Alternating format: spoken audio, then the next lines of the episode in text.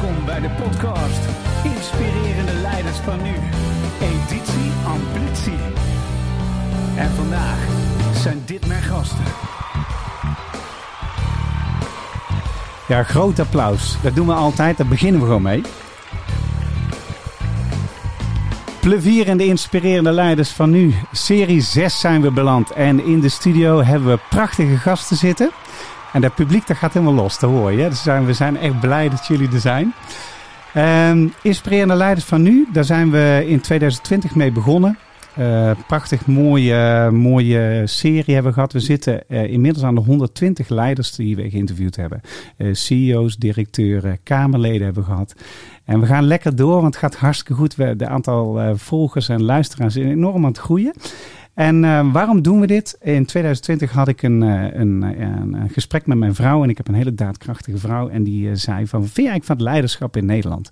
En toen zei ik van, nou, ik ben er eigenlijk niet van zo van onder de indruk. En we zien te weinig te goede leiders. En die zou ik zo graag in beeld brengen. Zeg ze, nou, je hebt een trainingsbureau. Waarom doe je er niet iets aan, joh? Weet je wel? Dus toen heb ik als eerste een single uitgebracht, Hard Headed Woman. Want ik richtte me eerst op de vrouw. Ik wilde eerst de vrouw eens een beetje een zetje geven. Dus ik heb 40 vrouwelijke leiders als eerste gehad. Toen heb ik de Mixed Bubble gehad. En dat ging als thema over leiders die het goed doen voor de wereld om ons heen.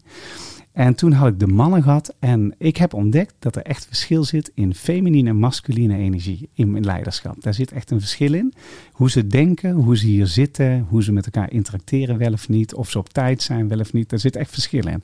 Um, maar er zijn mooie overeenkomsten. En het doel van deze podcast is om uh, inspirerende leiders in beeld te brengen, zodat ze als rolmodel kunnen dienen voor uh, mensen die denken van, goh, ik zou ook best wel eens een leider willen zijn. Hoe word ik dat eigenlijk? En uh, nou, dat gaan we vandaag ook doen. En in de studio hebben we zitten. Annemarie van der Tillaert. Annemarie van der Tillaert en... Diana Sillissen. Hartstikke leuk. En uh, fijn dat jullie zijn. We hebben een mooi voorgesprek gehad en we gaan uh, een mooi gesprek voeren. Ik ga jullie voorstellen aan de hand van jullie uh, Guilty Pleasure Song. En nou, laten we gewoon bij jou beginnen. Annemarie, I'm Every Woman, Chaka Khan. Klopt hè?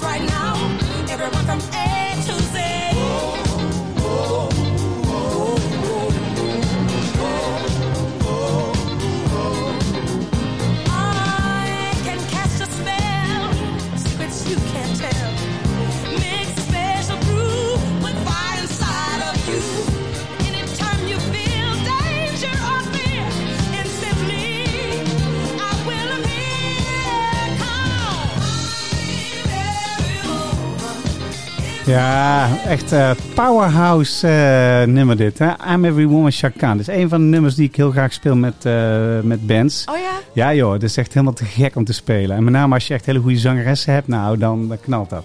Hey, I'm Every Woman, vertel eens, wie ben je en waarom dit nummer? Nou, ik ben Annemarie van der Tillaert en ik ben mentor van topvrouwen.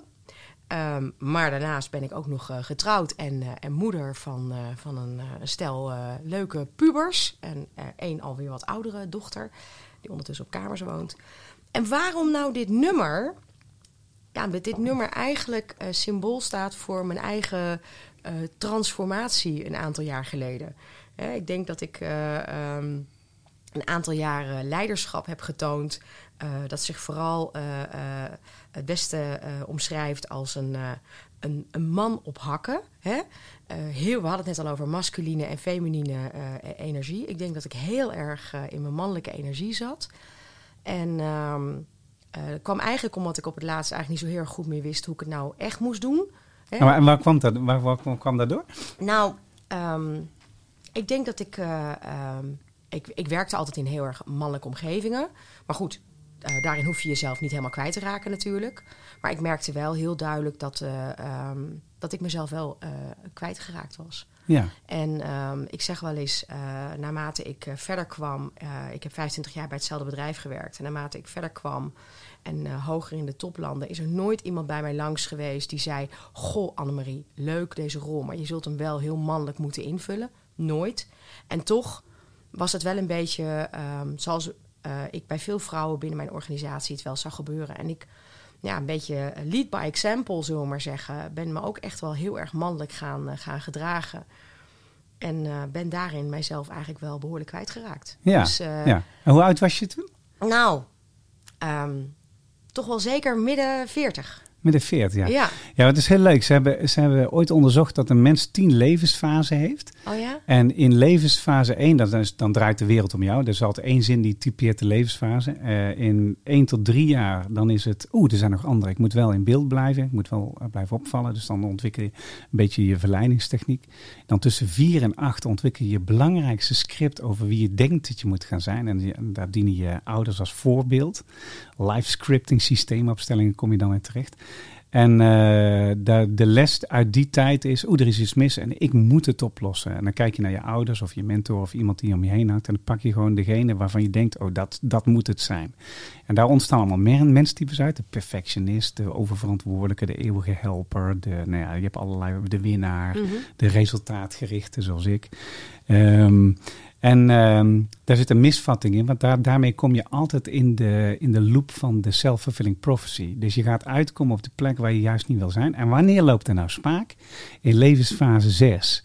Dan, gaat, dan, dan is het namelijk van 35 tot 2, 43 jaar. Dan, um, dan, uh, dan, dan zeggen mensen tegen zichzelf: nu moet het gebeuren. Mm -hmm. De carrière speurt, het grotere huis, de kinderen, de dubbele banen, noem maar op. En op een gegeven moment is het onhoudbaar. En dan nou, dan krijg je of echtscheiding, want de piek van echtscheidingen zit daar, de piek van burn-out zit daar, bore-out zit daar, identiteitscrisis. En wat dan leuk is, dan gaan mensen op zoek naar zichzelf. Mm -hmm, ja. en ze gaan de reis terugmaken.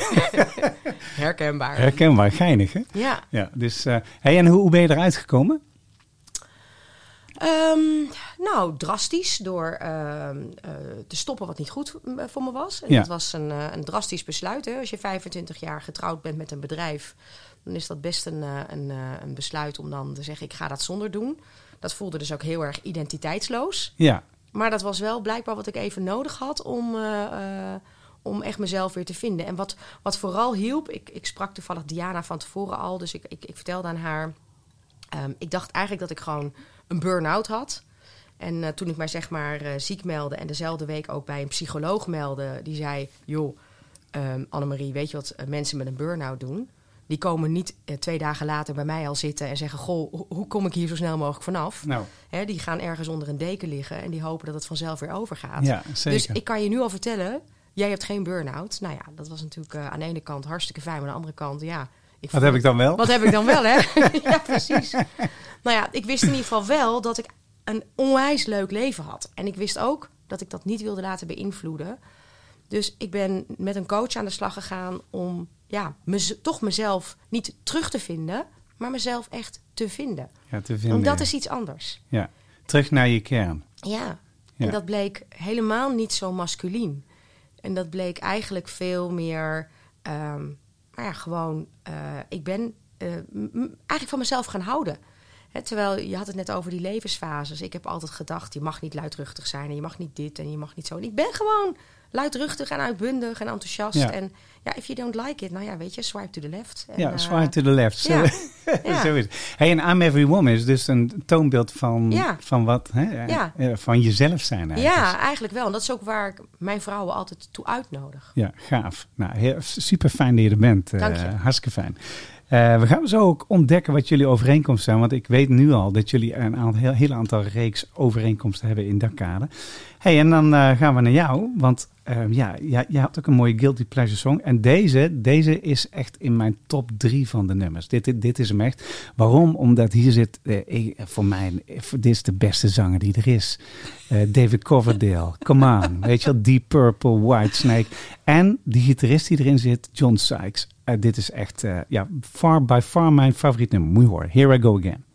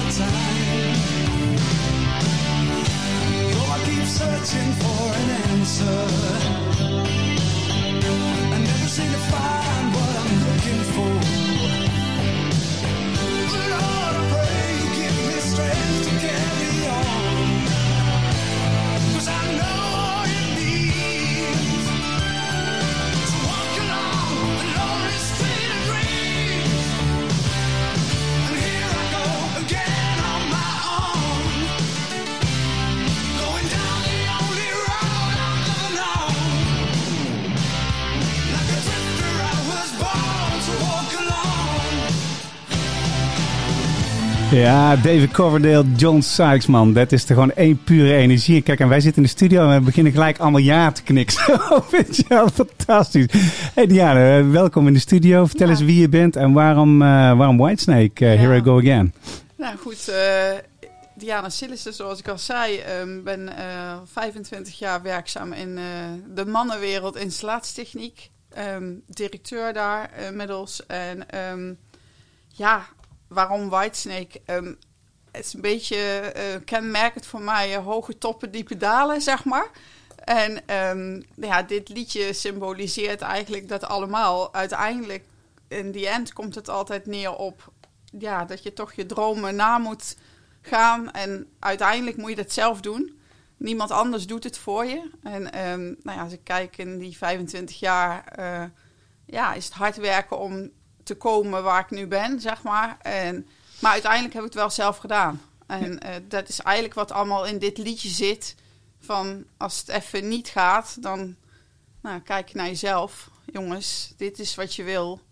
Kom aan en eh, gaan. Ja, en gaan. dat ja. is eigenlijk wat dit liedje voor mij betekent. Ja, en ja, zowel werk als privé hoor. Dat is, eh, ja. Hey, en en eh, hoe, hoe, hoe doe je dat? eh, want ik heb jou in een hele drukke tijd ontmoet. Hè? De- Ja. en, en toch reserveerde je tijd. Dat was Ja. enorm knap. Want eh, eigenlijk had het niet gekund. Nee. Want je had er geen tijd voor. En toch maakte je er tijd voor. Dat vond ik heel knap. Leg eens uit waarom je dat soort dingen doet, zeg maar. Ja, omdat ik ehm, eigenlijk van nature ook altijd nieuwsgierig ben naar ja, andere mensen, nieuwe dingen. En soms komen er gewoon dingen op je pad dat je denkt van ja, eigenlijk heb ik geen tijd voor. Maar toch, een of andere manier intrigeert mij dan van ja, maar misschien moet ik daar toch gewoon tijd voor maken. Want het brengt me misschien wel weer iets fantastisch nieuws. Ehm, nou ja, en dat doet het dan uiteindelijk vaak ook. Want Dan ontmoet ik weer. En in jouw geval, ja, dacht ik, ja, dit is wel weer een andere manier van hoe ik naar dingen kijk.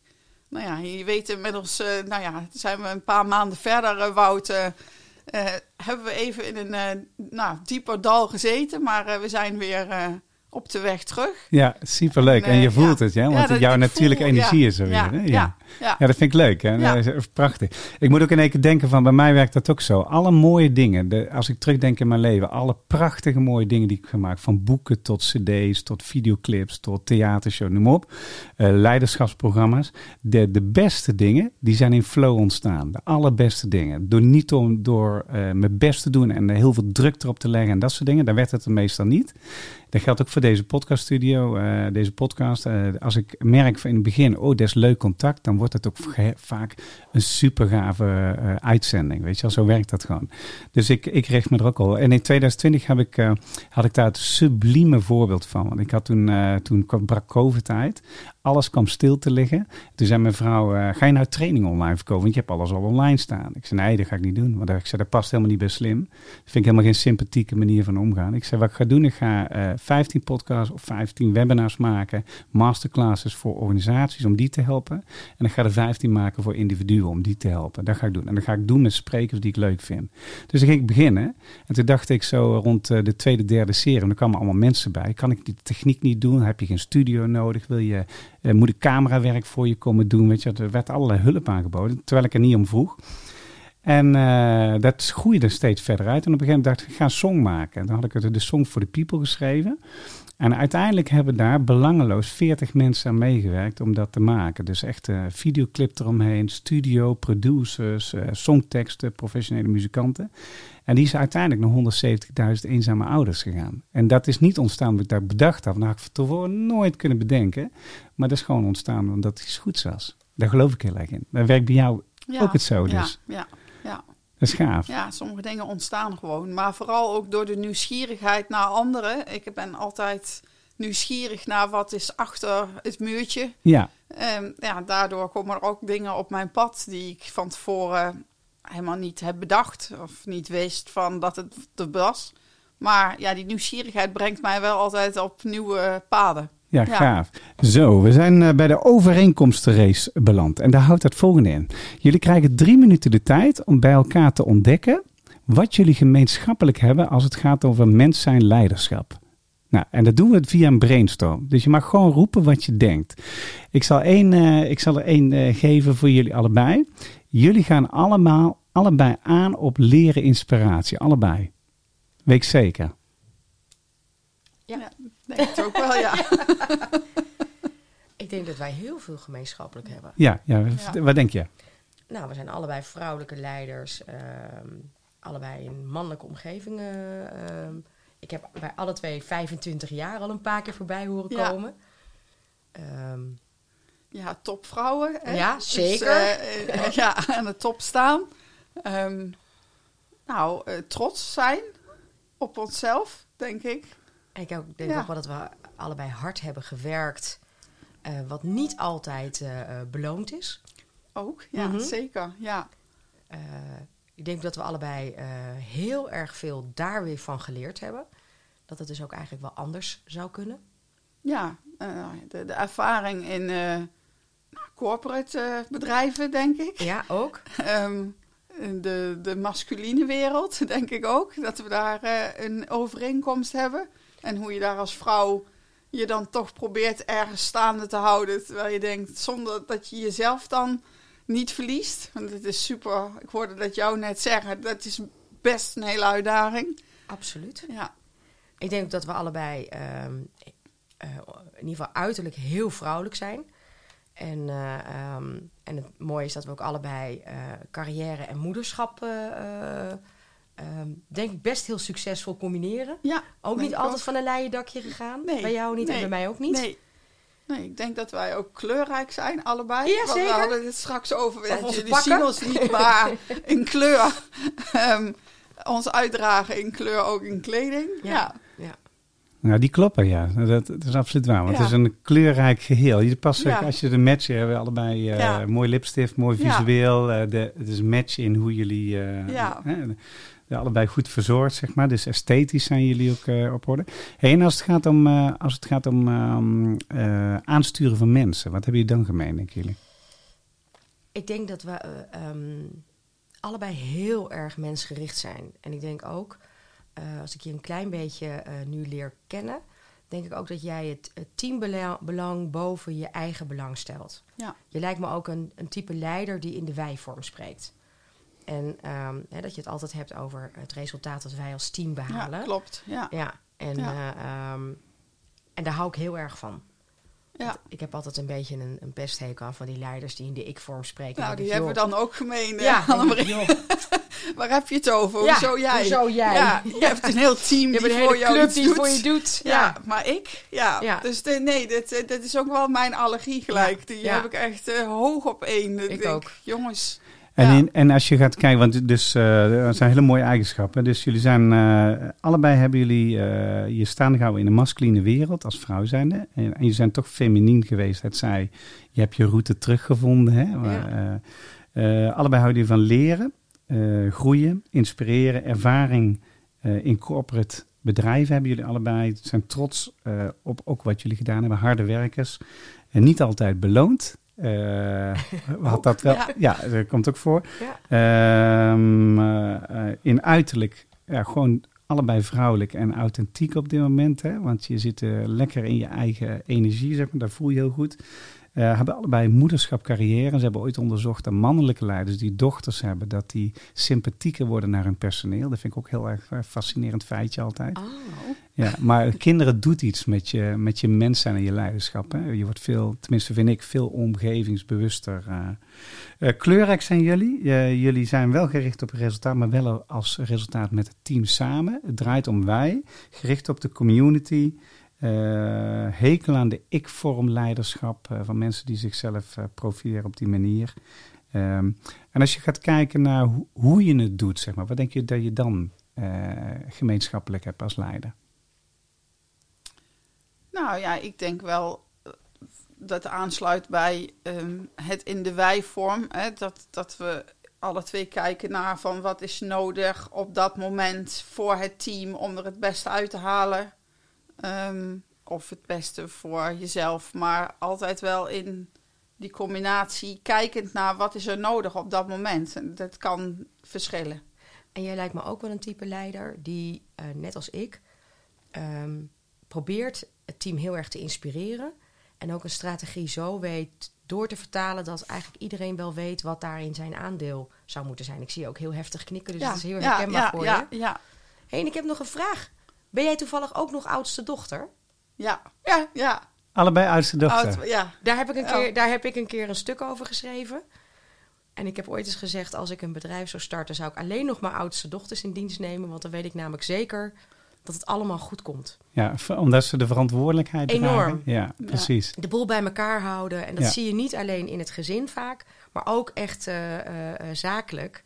En eh, terwijl Ja. jij net vroeg naar onze overeenkomsten, dacht ik, ik moet het toch even checken of ik hier ook met een oudstuur te maken Ja, heb. ja. En eh hey, jij dus box. ook. Yes.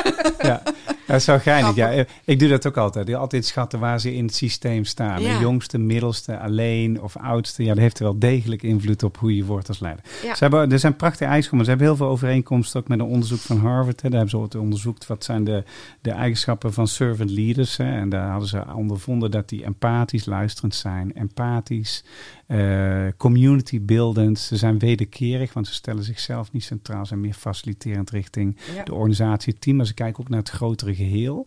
En eh, ze zijn met name zijn ze ook best wel standvastig. Hè. Ze, ze gaan niet voor elke trend die er is eh, meewaaien. Ze blijven vasthouden aan gewoon een centrale missie. En als ze dat goed doen, dan krijgen ze ook de waardering. Omdat geloofwaardigheid bij leiderschap altijd in vier dingen zit. Heb je de positieve intentie met jezelf, de organisatie, het grotere geheel. Ben je integer naar mensen en kom je afspraken na. eh, benut je talent op de juiste manier en goed getimed ook. En eh, kom je ook tot resultaten. En dat laatste, dat proef ik ook bij jullie. Eh, de- dat hebben jullie ook gemeen. Zeker. Ja, er moet wel uiteindelijk iets uitkomen. We doen het wel ergens voor. Je hè? doet het wel ergens voor, ja. Oké, la- eh, ja. luchtfietsrijden. Ja, We ja, moeten wel precies. Iets, precies. iets resultaat hebben, ja. Oké, we, gaan, eh, we gaan door naar de volgende werkvorm. Want eens even kijken, welke zal ik bij jullie eens doen? Eens even kijken. Ehm, je hebt- ja, oh, Nou, ik- kies iets leuks, Wout. ja, ik, ik zou zeggen, ik ga positive changen, maar ik doe de andere. Ik doe gewoon eens even eh, your story. That's alright. I'm gonna take you higher. That's alright. I'm gonna take you higher. Your story.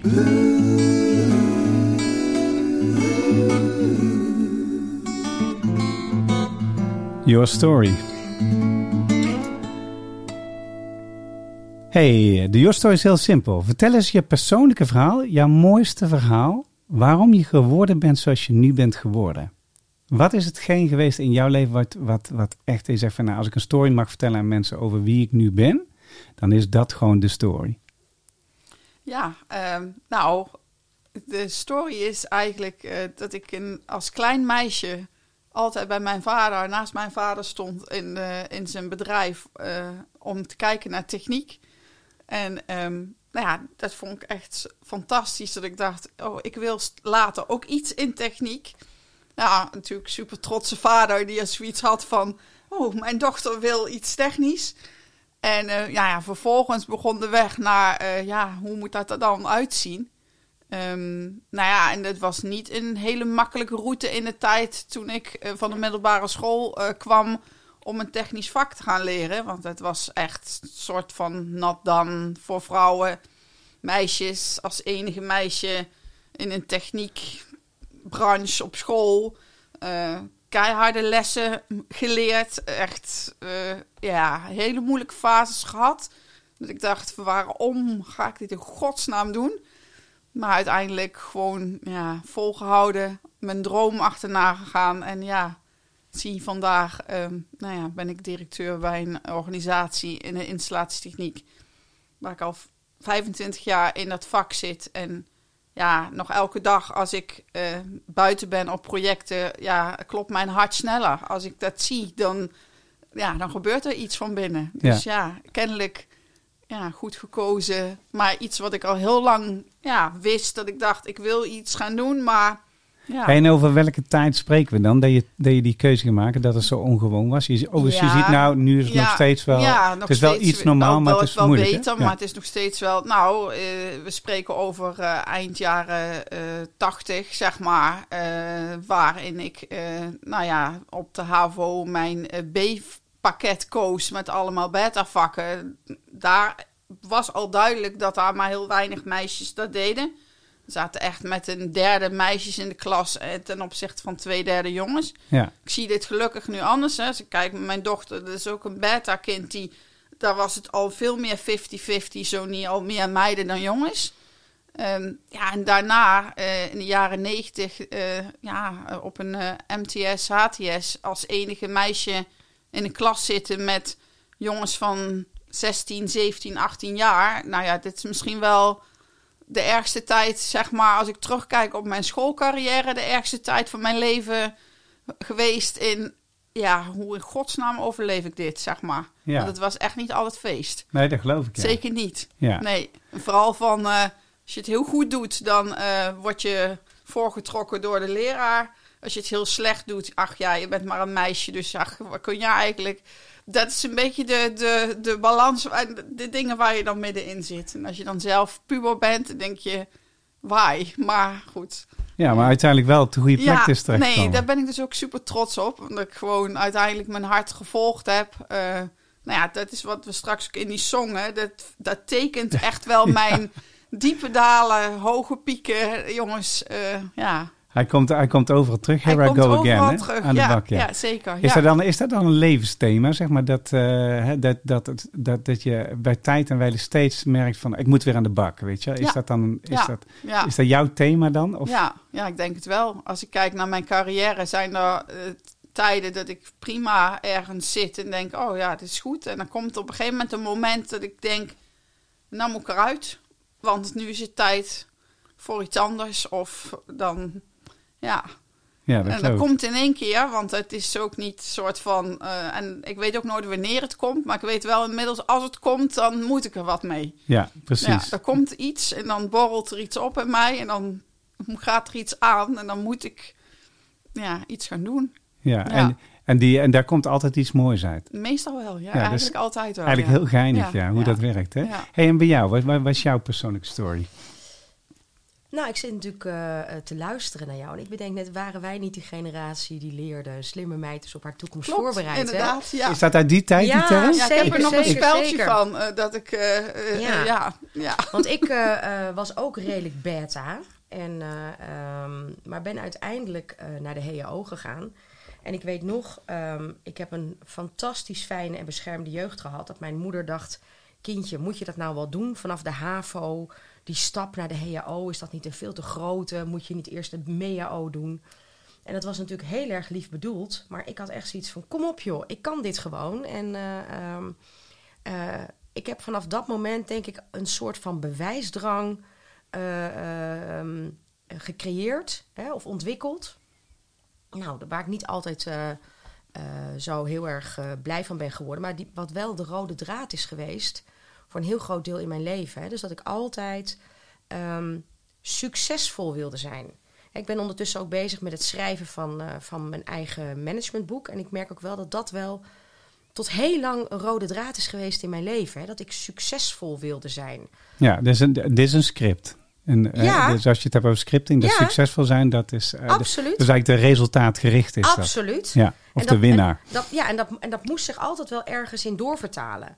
Hè, dus ehm, ehm, ik, ik spreek eh, heel erg veel topvrouwen. En ook vrouwen die inderdaad op het kantelpunt staan. Of, of, of een tijd eh, stoppen met werken. En, en daarna eigenlijk even niet meer weten wat ze dan precies daarna weer willen doen.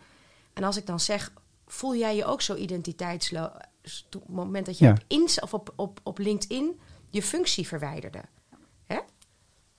En dan krijg ik inderdaad altijd terug, ja, ik, was even, ik wist even niet meer wie ik was. Dus moet Ja. je nagaan wat je dus hangt hè, aan eh, zo'n identiteit van een functie. En Zeker. voor mij was dat dus een doorvertaling naar succesvol. Dus de dag dat ik die directorsrol zeg maar doorstreepte, ja, vond ik ook identiteitsloos. En uiteindelijk was dat waarschijnlijk wat ik even nodig had om dat script ook uit te zetten. Ja, zeker. Ja. Dus Ja, en jezelf ook toestaan andere dingen te doen. Hè? Want eh, mensen vragen wel wat, is dat een script? Ja, een script is eigenlijk een setje overtuigingen die je hebt over hoe, je met problemen omgaat.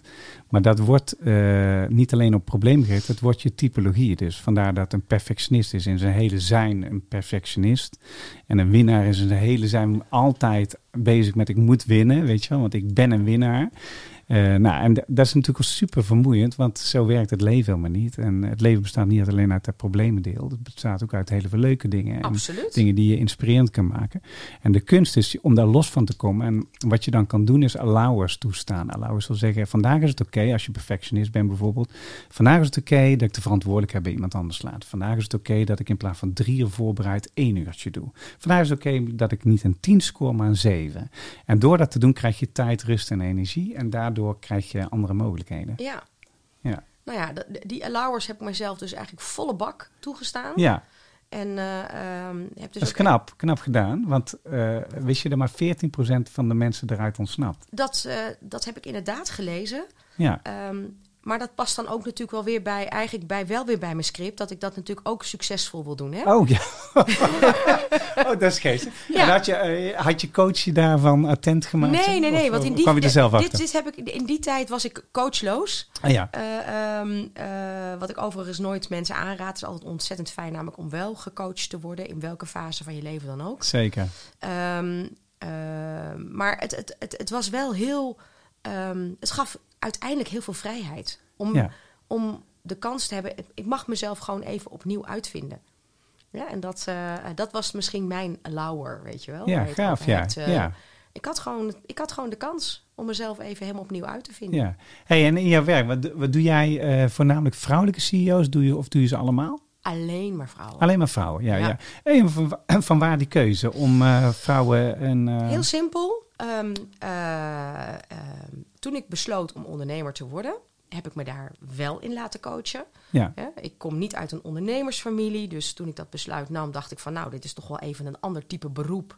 Misschien moet ik me even laten omscholen. zeker. Ja. Dus ik heb eh, een, eh, een, eh, een coach genomen, een business coach. En dat is gewoon een hele harde tante.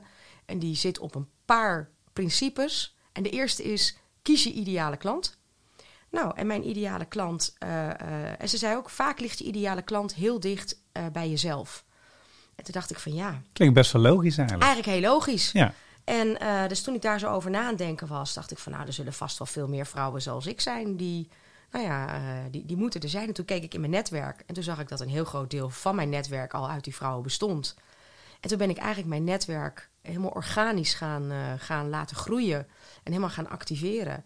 Eigenlijk met allemaal vrouwen zoals ik. leuk. En eh, ehm, het wordt nooit saai. Nee, Nee, maar ik richt me wel echt alleen op vrouwen. ja. Maar ik zit ondertussen ook echt onder hun huid. Hè? Dus, eh, Ja. eh, d- dus dat vind ik ook leuk. Ik spreek Diana in de auto en denk, oh ja, leuk. Dus toen ik haar net ook ontmoette, had ik al gelijk het idee, oh, we kennen elkaar al helemaal. Ja, ja, schijnig. ja. Ja, is leuk. Ja. Ja. dat doe je goed. dank je. Ja, ik vind, en, en, en de, in, toen ik in 2020 Song for the People maakte, toen, ehm, toen, had, toen keek, ik ook zo terug van wat vind ik mooie leiders.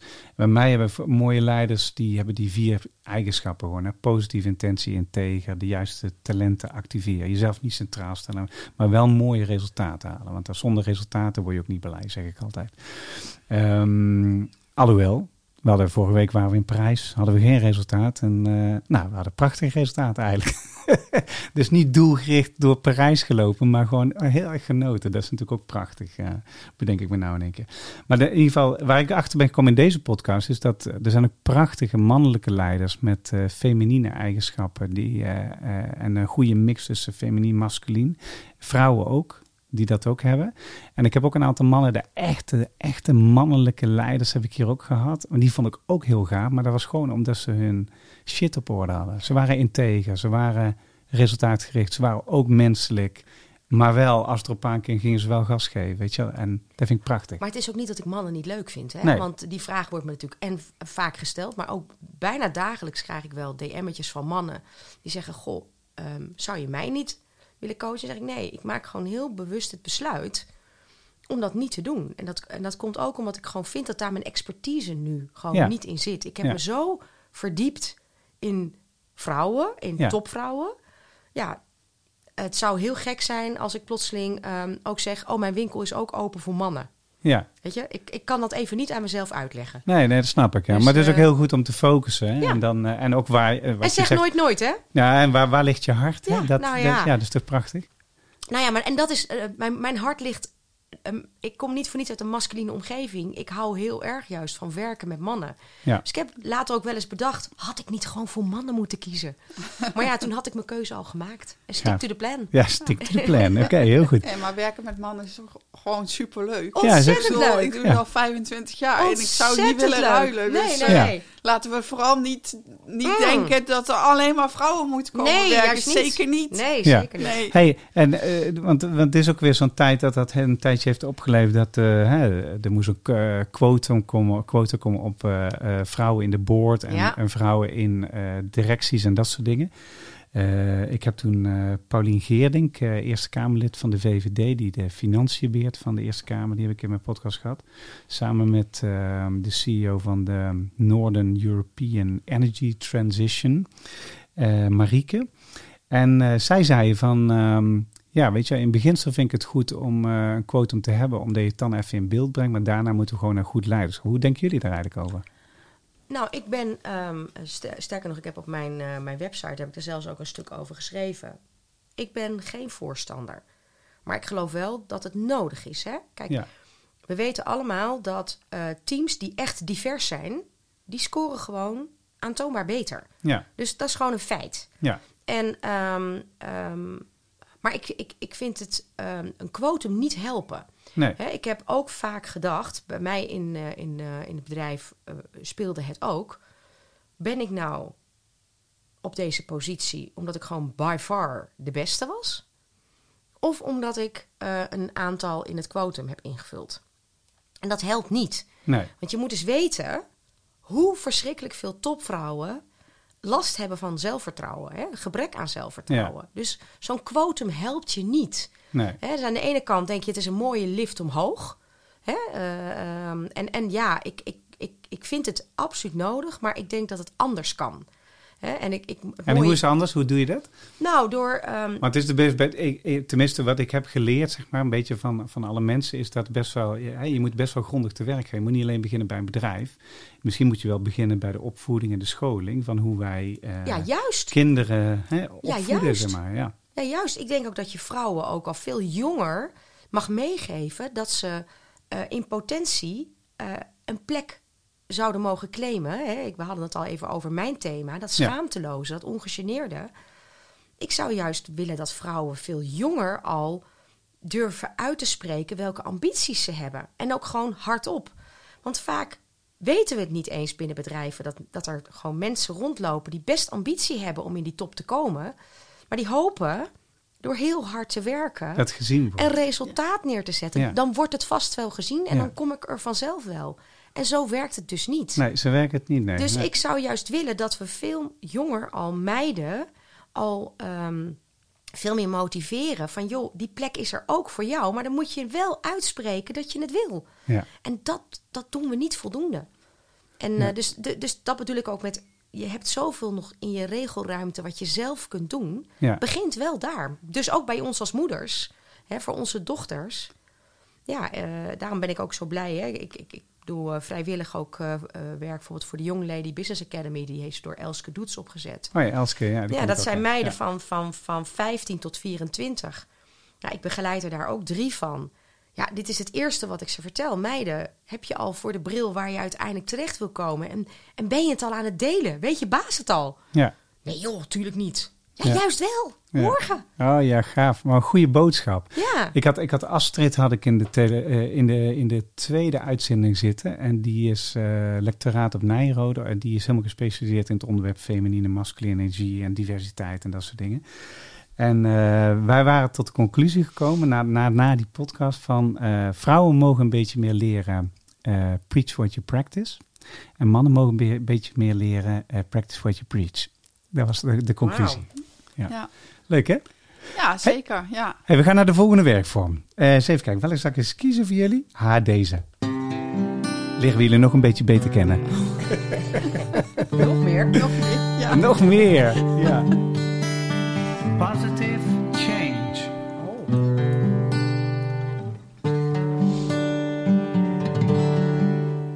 Ja, positive change. Positive change, een leider die heeft te maken met heel veel veranderingen. En deze tijd die stelt andere eisen aan de hedendaagse leider.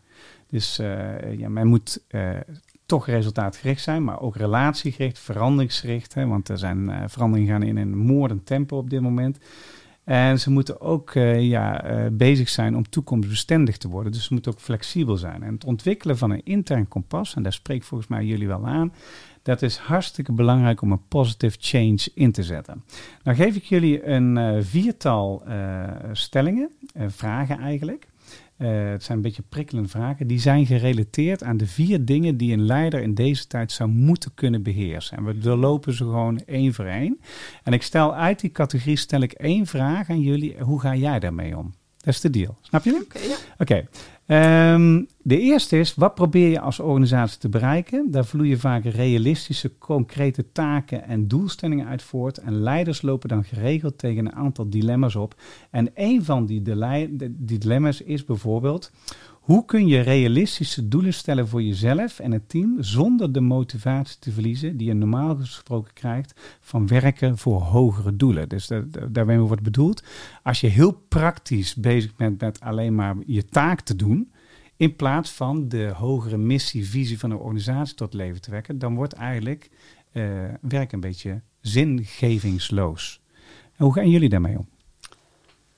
Ja, Dus hoe maak je die missie-match ja. eigenlijk? Dat is Ja. eigenlijk de vraag. Nou, ik, ik denk wel, in die end is het wel belangrijk dat alles wat je doet, je wel ergens aan koppelt aan een hoger doel. Want Ja. anders wordt het voor niemand interessant om überhaupt een stap vooruit te zetten. Ehm, en ik denk wat wel belangrijk is, is dat je vooral ook die stappen die je wil zetten, ook ehm, ja, inbed in, in de organisatie, maar ook voor ieder persoon ehm, ehm, haalbaar maakt. Hè? Dus het kan zijn dat je zelf een hoger doel hebt, maar voor het team waarmee je werkt, ehm, dat zeg maar in stukjes hakt en zegt: Nou, dit is wat, wat jij gaat doen en dit wat jij gaat doen. En in die end puzzel je het bij elkaar en heb je het totaal. Zo kijk ik er vaak naar, omdat ik merk dat als het te, ja, te hoog doel wordt, mensen gaan afhaken. Want die het niet bijkomen of denken, nou, is leuk, maar ik zie niet wat het met mijn werk vandaag te doen heeft. Dus ik probeer het altijd heel erg te vertalen naar, oké, wat ga jij dan morgen anders doen om dat dan te bereiken? Ja, Ja, ja en mensen Ja. hebben ook houvast nodig. ja, eh, ja. ja, ja. Ja. Ik, ik kom veel bij organisaties, dan begint het vaak, eh, dan ga ik eh, vragen om een missie, visie, strategie en dan ga ik kijken van in welke mate realiseert ze. En dan vaak is het zo dat het veel te groot is en het is veel te En te veel. onpakbaar en Ja. het is te veel, weet Ja. je wel. Ze hebben zoveel projecten Ja, loden. van de week nog iemand die zei, ja, we hebben 50 dingen. Ik zeg 50? Ja. Ik zeg, en dat allemaal in één jaar. Ik zeg, we beginnen eens met eh, max 10. Ik zeg, als je van blij zijn, als je daar de helft van haalt, dan doe je het supergoed. Ja, ja de, en. Dat, is, dat is dezelfde. Ik heb dezelfde zienswijze. Dus ik, ik, wat ik meestal doe, is dan ga ik met ze een eh, actieagenda maken. En dan hebben ze meestal vier resultaatgebieden. En dan komen twaalf doelen uit. En er komt een tijd en een vast mijn rolverdeling. En dan zegt iedereen, oh, gaan we dat doen? Oh, dat is makkelijker inderdaad. Nou, en, en, en dan bereik je ook Ja, resultaat. maar dan merk je dat mensen mee op reis willen. Mensen willen wel Precies. mee, maar je moet wel het behapbaar maken, zodanig dat ze het ook in hun bereik snappen. Oké, dit is wat het moet zijn. En Ja. niet iedereen zit op de stoel van CEO en Nee. op. eh, dus soms moet je wel even downsizen en levelen met eh, het werkveld. Van joh, dit is wat jij kan doen. Ja, Ehm, en ik merk dat dat helpt. Dan komen we ook ergens. ja. Ja. Ja, het is ook heel. eh, kijk, als je CEO bent of directeur, hè, het, eh, wanneer laat je je waarde zien? Er is een heel mooi boek over geschreven door Rutger, die ook dat boek heeft geschreven van de, meeste mensen deugen. Ja. Die heeft een boekje geschreven dat heet, ik even uit mijn hoofd hoor, maar iets in de trant van waarom vuilnismannen meer verdienen dan CEO's. Dus volgens mij heet dat boekje zo. Maar dan gaat erover dat een vuilnisman die laat altijd zijn waarde zien, want je kan gelijk zien wat hij heeft gedaan. En met een CEO is dat een beetje ja, polsen van hè, wat, wat doe je eigenlijk? Ja. En als je het meetbaar gaat maken, daarom ben ik altijd ook wel voor reflectief eh, leiderschap, dat een leider ook reflectie krijgt uit zijn omgeving van zo, zo doe je het. En hier liggen jouw ontwikkelpunten en laten zien dat je dat in beweging zet. En dat geldt ook voor de politiek trouwens, daar ben ik ook voorstander van. Dan krijg je een veel betere vibe. Hey, eh, en, en jij, eh, hoe ga jij om met eh, die missiematch maken? Nou, eigenlijk hetzelfde als wat ik eh, eh, Diana net hoor zeggen. Wat ik vooral dat heel belangrijk vind, is dat je ehm, blijft herhalen. Hè, waarom doen we ook weer wat we doen hier? Ja, Hè, dus herhaling is belangrijk. Herhaling. Ik, ik, want je, eh, je, precies wat jij zegt, hè, je, je, ehm, je denkt vaak, eh, ehm, ik heb het toch al een keer verteld, dan weet je toch wel waar we het hier over hebben. Maar dat is een grote misvatting. Hè? Dus je moet blijven herhalen, waarom doen we ook weer wat we doen en wat is jouw aandeel hierin? Dus wat is ook jouw waarde erin? En ik vind vooral dat laatste altijd heel erg belangrijk. Ik wil altijd het idee geven aan, aan ieder eh, individu dat ze van waarde zijn in die keten. Hè, en dat juist de optelsom van al die activiteiten die je als team met elkaar doet, optelt tot de invulling van een, eh, een strategie. En ik, ik was er ook altijd enorm voorstander van om dat niet alleen te doen, maar altijd met de club samen. Dus dit is eh, de, de, de, strategie die is uitgezet. Dit is eh, eh, ons aandeel hierin. Hoe gaan we dat dit aankomend jaar doen? En we hadden het net al even over die hoeveelheid doelen. Ik ben een groot voorstander van top drie en niet meer dan dat. Heb je ze dan afgevinkt, kijken we naar de volgende. Dan gaan we naar de volgende. Gaan we pas naar de volgende. Echt, hou ik ook van. keep Ja. it simple. Want als je het te moeilijk maakt of met te veel doelen tegelijkertijd bezig bent, dan verliezen mensen focus. Ja, en dan zijn ze vaak lost. Hè? En dan is het oké, waar doe ik het ook weer voor? Of dan komt er een resultaat, iemand heel trots. Dan denk je, maar waar, wat een fantastisch antwoord. Maar wat was eigenlijk de vraag? Hè? Ja. Ze zijn dan gewoon compleet kwijt. Dus het blijft herhalen, samen doen, kijken naar de waarde die je toevoegt en niet te veel. We zijn heel erg snel geneigd om mensen een overload te geven. Zeker.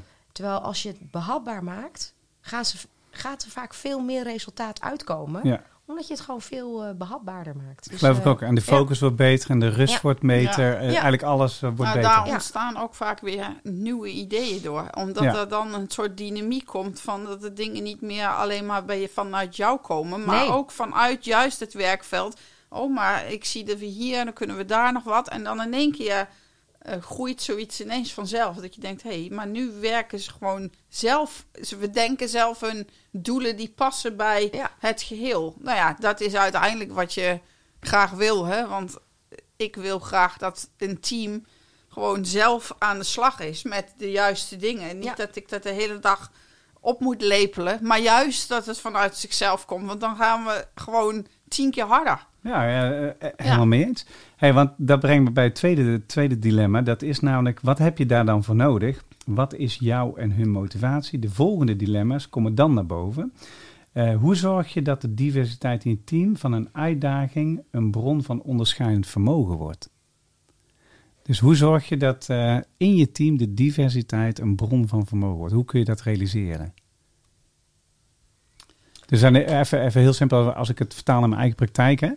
Ehm, als ik binnenkom in een organisatie, zitten er heel veel talenten. Zitten er. Eh, er zitten vaak ook best wel goede leiders met drive. Ze hebben ook best wel een soort van een plan. Eh, of dagelijks altijd even goed wordt uitgevoerd door de overload aan, aan die ze willen nastreven. Te veel uh, verwatert het vaak.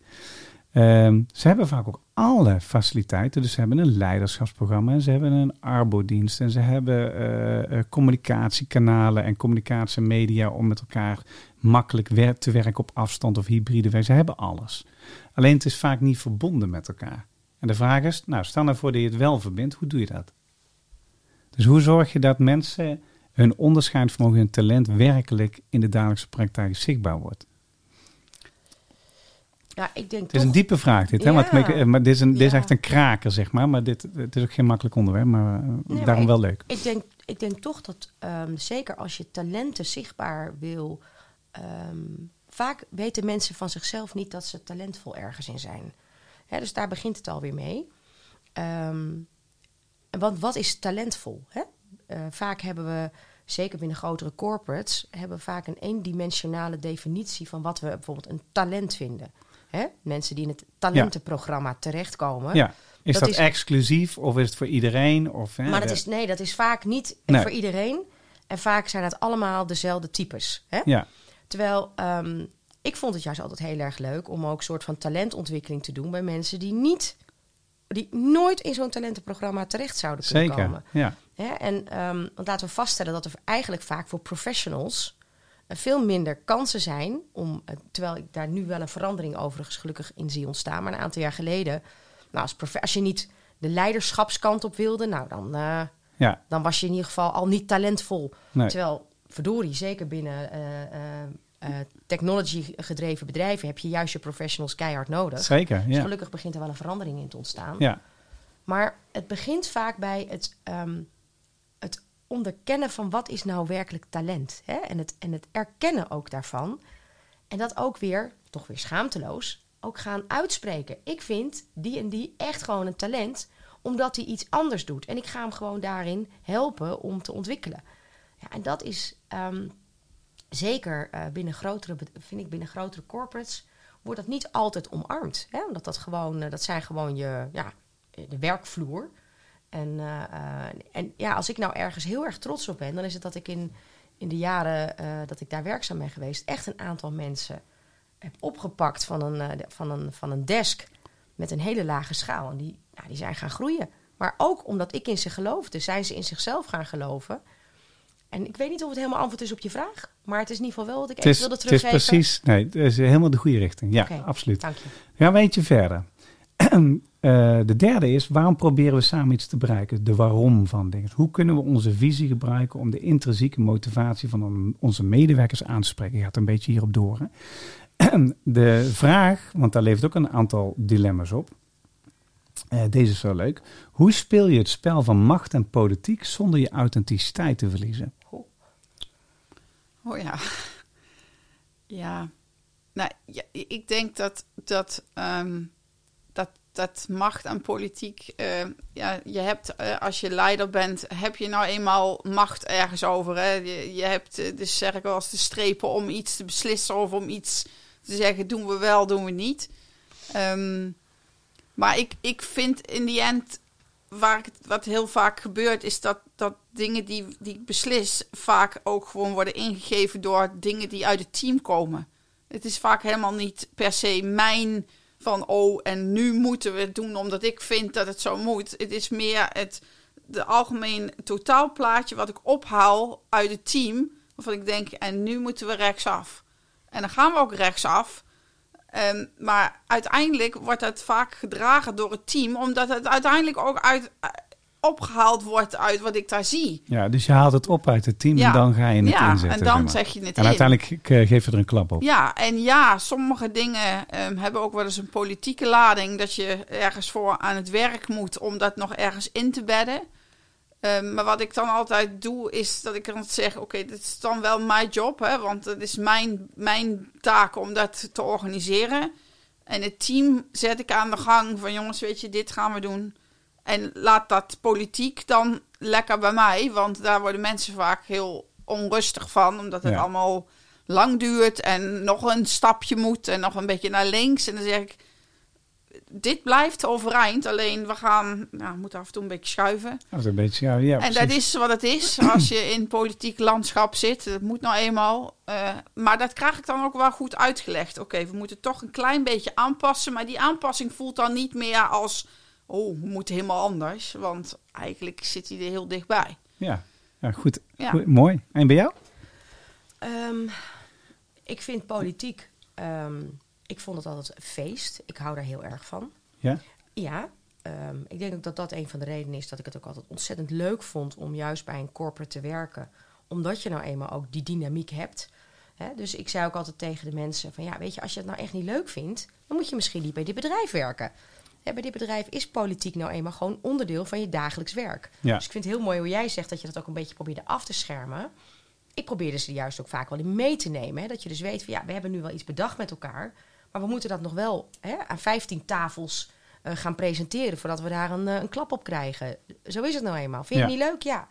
Kan je misschien beter ergens anders wat gaan doen. Ja. Je kan er ook Nou een spel wel van dat- maken. Wel dat je ze erin meeneemt Ja, nee, dat dat precies. spel gespeeld moet worden. Maar wat ik wel merk is dat ze dat spel zelf spelen Vonden ze ingewikkeld vinden. Omdat Eens. het ook best wel Is het ook? ook lastig is. Is ja. het ook.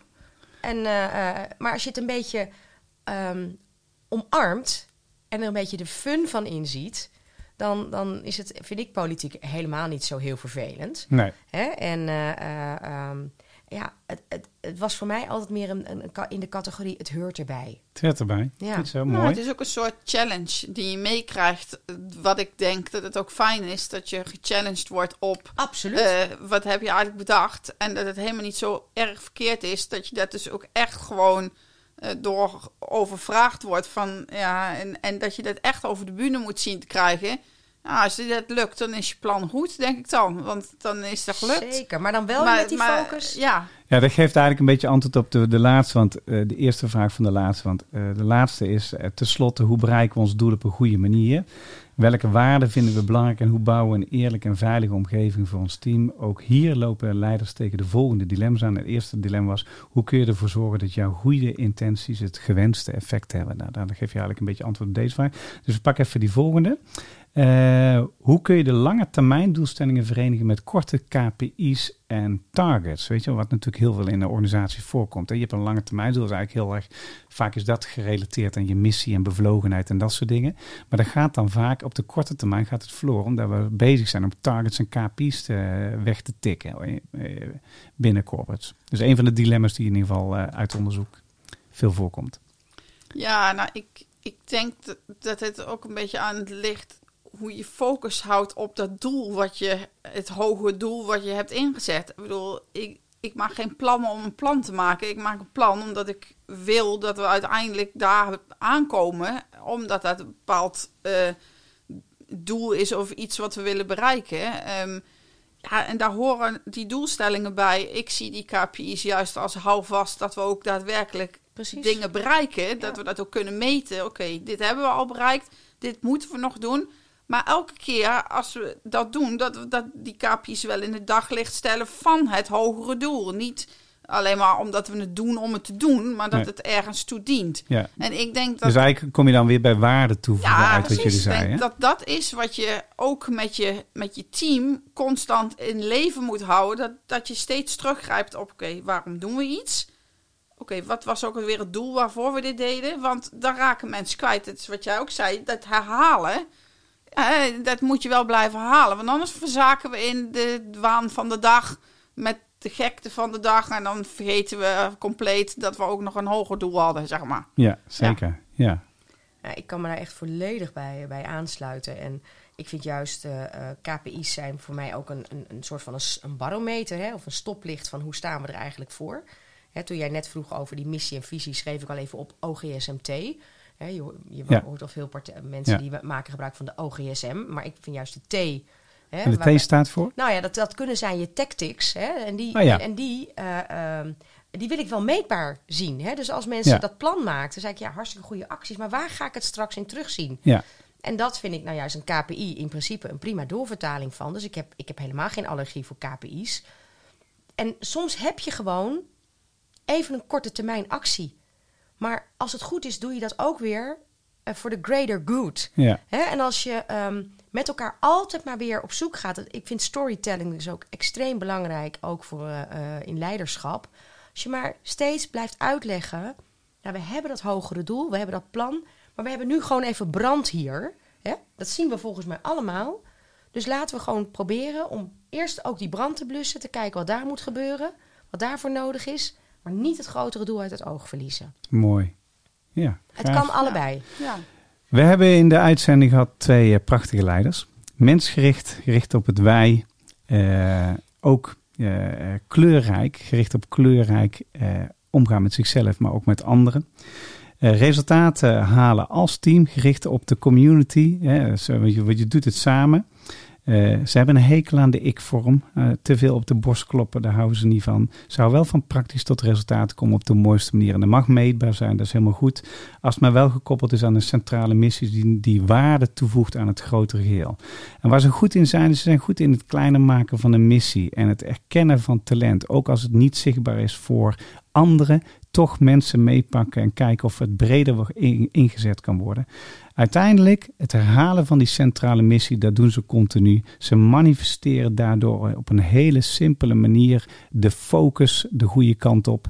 En eh, dat leidt tot prachtige resultaten. Namelijk waar mensgericht wordt samengewerkt, toch resultaten worden behaald. En vooral het in kracht zetten van mensen door waarde toe te voegen.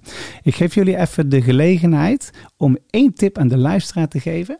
Waar je, waar je van zegt van nou, dit geef ik de luisteraar graag nog mee. En doen we even de jingle ervoor. Dat is deze.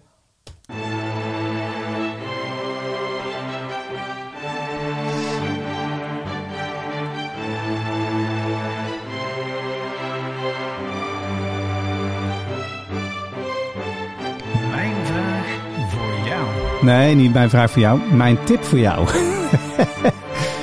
Hier staat de tip op de. Prachtig. Oké, dus je mag eh, als tenslotte. Je mag tenslotte mag je de luisteraar mag je een tip meegeven. Als je nou één tip zou mogen geven aan de luisteraar, wat geef je mee? Ja, ik geef mee, eh, nou blijf vooral bij jezelf en geloof in dat wat je zelf eh, van binnen voelt en, en, en hou dat vast. Hou dat pad vast en ga daar achteraan en ga doen wat je, wat je echt voelt van binnen. Ja, En Dat is, ja, dat is mooi. heeft mij uiteindelijk altijd geholpen om ja, te volbrengen waar ik voor stond, voor welke uitdaging dan ook. Ik vind het mooi. Ja, En bij jou? Ga op zoek waar je echt geniaal in bent. En ehm, lees vooral het boek The Big Leap van eh, Gay Hendricks. Als je inspiratie erover wil. Het is zo on-Nederlands om van jezelf te zeggen dat je ergens geniaal in bent. Maar we zijn allemaal ergens geniaal in. En op het moment dat je weet wat dat is, ontstaat er echt magie. Dus mijn tip is, ga daarnaar op zoek. Dankjewel. Dankjewel voor jullie komst naar de studio en jullie prachtige verhalen. En we gaan eruit met de Song for the People. Dankjewel voor het luisteren.